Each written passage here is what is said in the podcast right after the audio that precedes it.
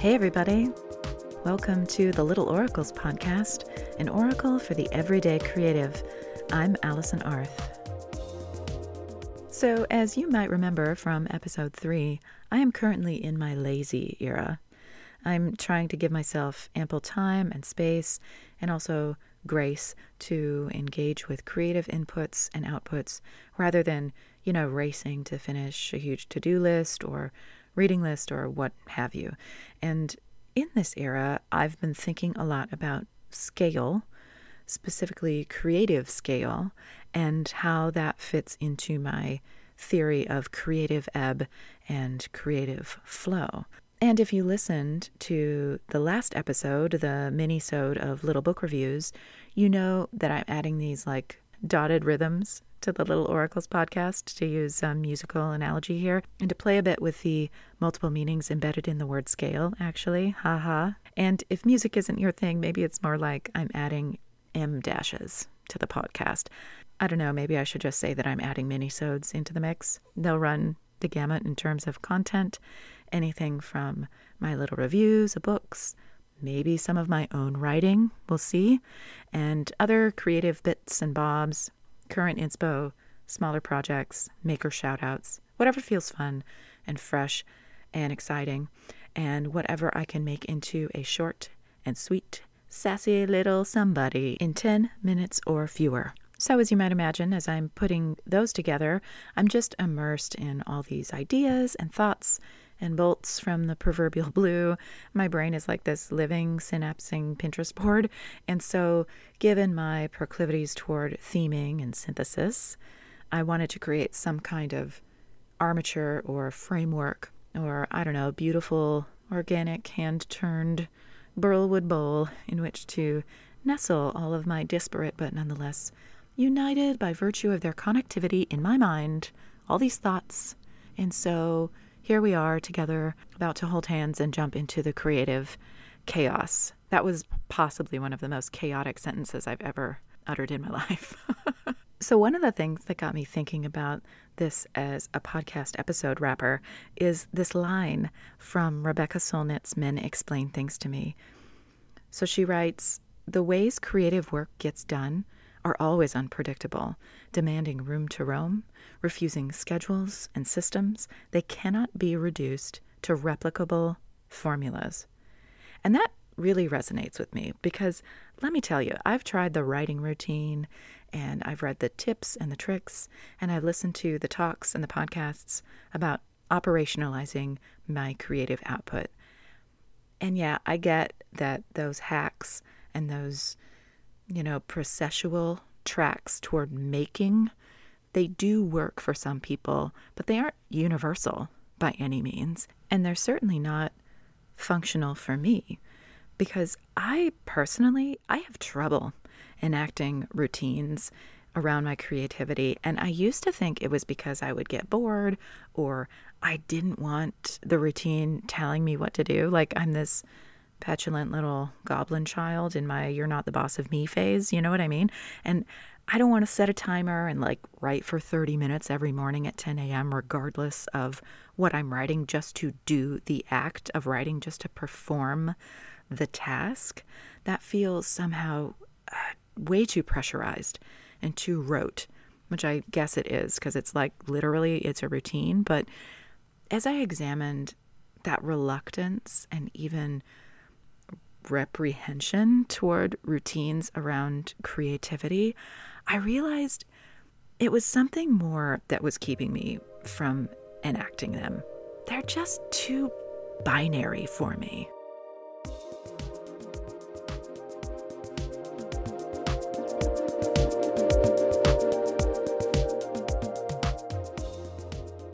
So let me just unpack that a little. And maybe this will sound familiar or ring true for you too.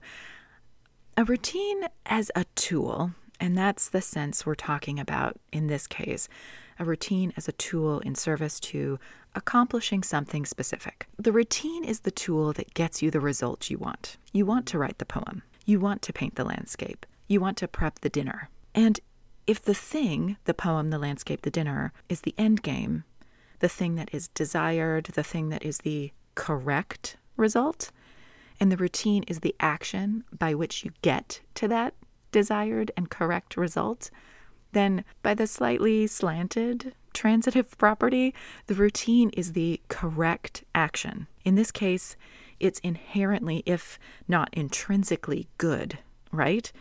Poem is good, get poem through routine, routine is good. Do you see what I'm saying here? So if enacting the routine is the correct thing, the right thing, then what is not enacting the routine?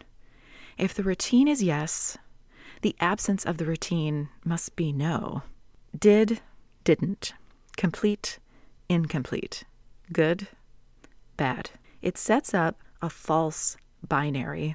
And what's worse, it gives a binary that is dichotomous, where the routine is aligned with the good thing, the correct result, the success, and the non-routine is aligned with the bad thing, the lack of result, the failure. And maybe I'm just projecting my own issues onto routines here, but I don't think I'm alone in this. I mean, like, am I? Let me know. Tell me if I am. But certainly creating routine-based dichotomies that we hang our time on as creatives and thinkers and people who like to build things and make things, or these routines that are kind of the fulcra of whether we feel accomplished or satisfied or just content at the end of the day, that isn't implicitly good, right? And of course, I know that some folks get tremendous benefits from routines. They can be really useful tools across neurodiversities, and I'm definitely not dogging routines in that way. I do believe routines can be safe-making or comforting, or they can be pathways to action or participation or a feeling of solidity. And in those modes, routines are awesome. We love them. And similarly, I do believe that doing creative things regularly keeps those muscles, so to speak, strong and ready to go, and that you can atrophy in certain ways if you don't use your instrument. And I'm not talking just about music here. Your instrument could be your writing skills or your paintbrush or your power tools or whatever. Your skills can get a little loose over time if you don't use them. But I think people often construe those physical skills of making with the ability to create, or even the identity of creator. As in, if I don't practice my ukulele for a year, this is from personal experience, I've lost the spark I needed to make music, or worse, I've forfeited the right, as it were, to call myself a musician. So, in a way, the operationalizing of creativity to generate output can have an adverse effect. It can, when you quote unquote fail to complete the routine, it can create this space for negativity to creep in and tell you all kinds of nasty things like you're losing ground on your brushwork, or your ideas are suffering, or you're not an artist if you haven't painted in 3 weeks, or whatever. And I fall prey to this. I fall into this pattern of negative self-talk. I get into the doldrums and, like I talked about in episode 3, I start to put all kinds of creative pressure on myself as a defense mechanism. I start making lists on lists on lists, and I get caught up doing the most with this frenzied, rabid Old Yeller energy. And I tell myself I'm not doing enough, or my ability to write a good short story or poem is withering on the vine. But as the amazing Zach Reno from the Off Book podcast and Play It By Ear on Dropout TV, these are both improv musical shows that are utterly mind-blowing, especially if you, like me, oscillate at the frequency of Broadway. So as Zach Reno often says when he hears someone engage in that kind of self-directed negativity, he says, "Don't talk about my friend that way." And I love that. It's so cute. You'd never say something so callous and absolutist to a friend, right? So why are you saying it to yourself? And this is pretty basic negative self-talk, de-escalation and diffusion technique, right? But I think about it. I do. I think about it so often when I'm being this mean little dump truck to myself. angrily pouring mud and gravel all over me because I watched an episode of the Golden Girls instead of writing a blog post. Creativity ebbs and creativity flows, right? Like, we figured this out in a previous episode, but it's going to take a while to sink in, I guess. So to tie this back to the idea of routines as tools to sustain and cultivate creativity, I got a hot take for you, okay? Routines, dichotomies, binaries, negative self-talk, they are all out. And what's in are rituals, spectra, fluidity, and negative capability. We're taking Rebecca Solnit's Room to Roam, and we're setting a stage. We're smudging the space. We're taking the time. We're talking about creative ripples and creative tides. We're talking about living in mystery and awe and uncertainty and the sublime. We're talking about creative bricolage, creative decoupage, creative collage. We're talking about rainbows, baby, and all those beautiful colors.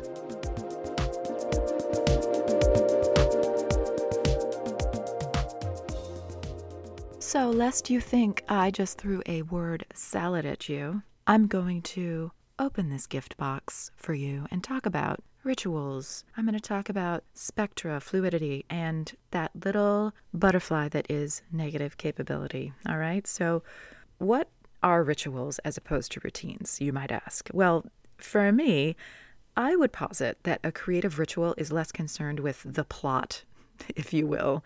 So it isn't bounded by numbers or logistics like timers or word counts or aggregated output, like I'm going to write 3 chapters, that kind of a thing. Rituals live in the world of setting and feeling and headspace. So in my world, that means I'm fed, I'm dressed in something other than what I slept in, I'm hydrated and hydrating, I've probably written some thoughts in my little book or my notes app. I probably have a coffee with honey syrup in it.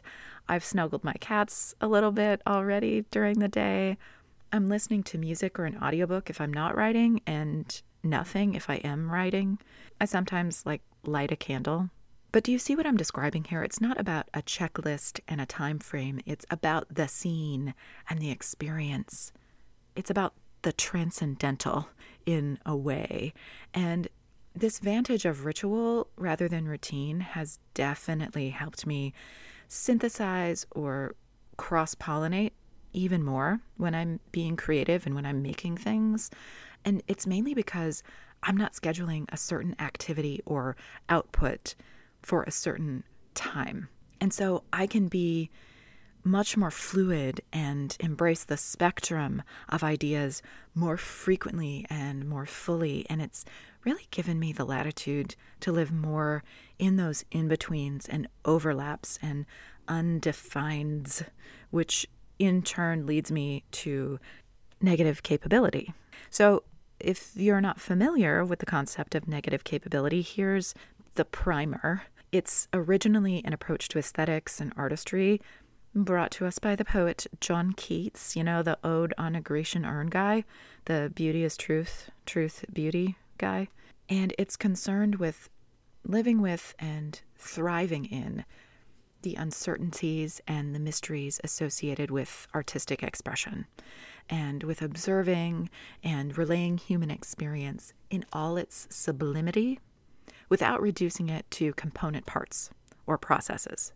And over the years, it's been reinterpreted by social philosophers and artists and even industrialists and inventors.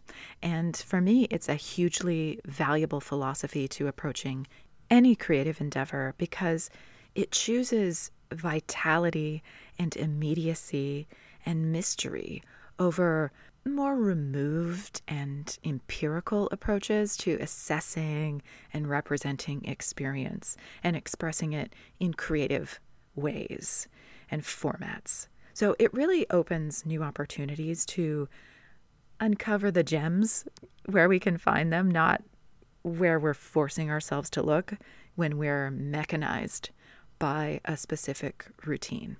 So that isn't to say that the scientific or the technological can't guide or inspire work. It totally can. It does for me all the time.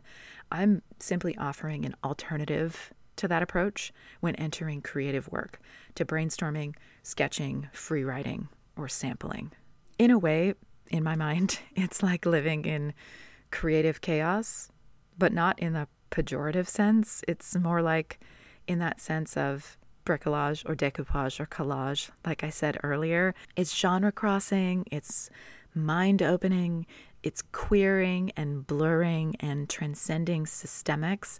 And it's been so freeing for me to give myself the space to draw those connections and pull those threads together. So in the spirit of that creative chaos and letting our creativity roam, here are a few things that are inspiring me, my own little oracles, and maybe they'll spark something for you too as you explore new approaches to living your best creative life. So 3 things for you. First, and hilariously, this is straight up science. So yeah, living in mystery doesn't necessarily apply all the way here, but I've been trying to write a poem about this for about a year, honestly.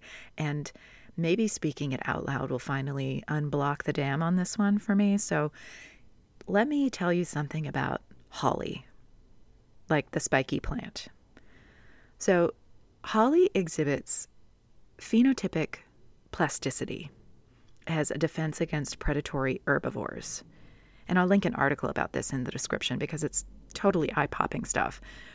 But what that means is that the plant itself alters its DNA chemically, but not structurally, to make some leaves spiky, usually the ones near the bottom of the plant where these leaf-eating animals can reach, and some of the leaves remain smooth.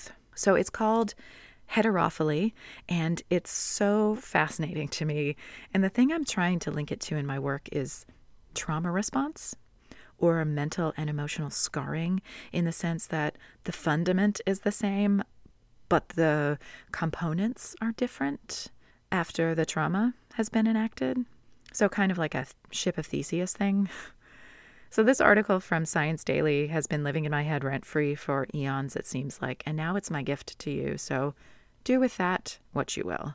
Second, and this is current events related, so who knows how well this will age, but I can't stop thinking about Harry Styles serving 1970s Harlequin farmhand in those Egon Lab by Swarovski overalls at the Grammys this year. I mean, huge serve. This man is known for his jumpsuits, and for me, this might be the pinnacle. Now, I loved them, but I'm, for reasons I can't explain, disposed to love everything Harold does, but these made me think back on Jennifer Lopez's Grammys dress from 2000. Remember that ultra low-cut jungle print chiffon Versace? It was the alpha and the omega for me. And it also made me think of the disco ball dress that YouTuber Rachel Maksy made earlier this year, and I'll link that video in the description as well.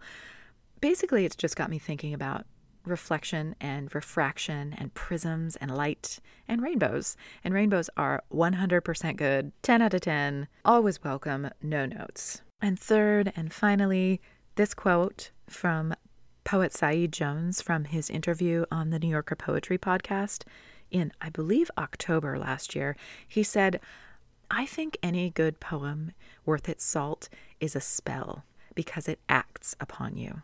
I'm not going to unearth that one for you. I'm just going to leave it here on the threshold of your mind, and you can float away on it or close it up in your favorite little locket, or you can just let it lift off like a dandelion seed on the wind. And after you've done that, go find a poem you love or one you've never read and see what spells it can cast on you. And just like that, we've come to the end of our episode. Thank you so much for being here. I do invite you to subscribe wherever you get your podcasts so you never miss another episode. And I've got more mini-sodes coming, some conversations with some wonderful, incredible, creative people in the works, so you'll want to be tuned in for that. Follow along on the blog at littleoracles.com or on Instagram at littleoracles for more big book energy and creativity content. And definitely DM me on Instagram if you want to join the Discord. And as always, take care, keep creating, and stay divine.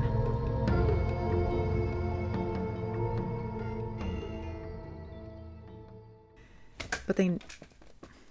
Excuse me, sir. Oh, uh-huh. Sir.